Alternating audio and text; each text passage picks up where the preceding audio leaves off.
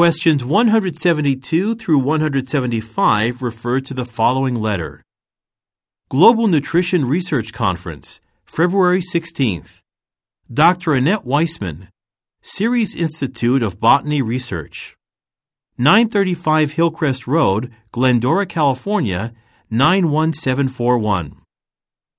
Dear Dr. Weissman, on behalf of the Global Nutrition Research Conference GNRC Committee, it is my pleasure to invite you to participate as a speaker at our event this year. The GNRC will be held in Zurich, Switzerland at the Kallendorf Hotel from June 12th to 15th. Nutrition experts from around the world will gather at the GNRC to discuss a broad range of topics related to the theme Nutrition for a Healthier Tomorrow.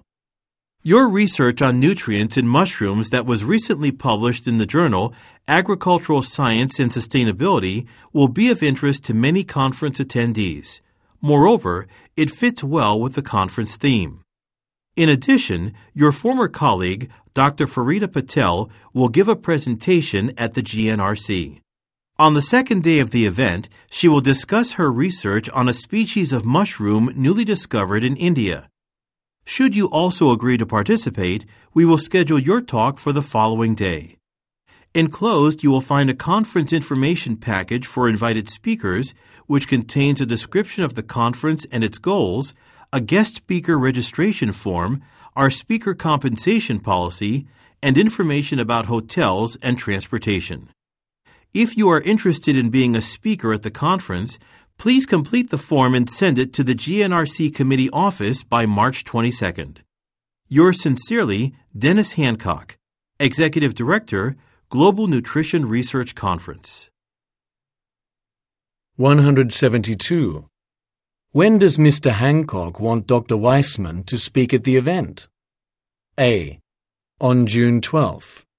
B. On June 13th. C on June 14th. D. On June 15th.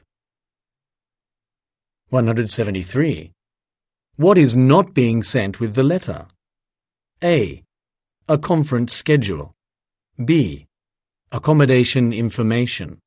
C. The objectives of the event. D. A document for registration. 174. What is Dr. Weissman asked to do? A. Continue her research in another country. B. Collaborate with a former colleague. C.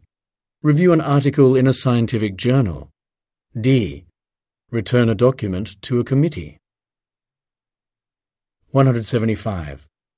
In which of the positions marked 1, 2, 3, and 4 does the following sentence best belong? Moreover, it fits well with the conference theme. A. 1. B. 2. C. 3. D. 4.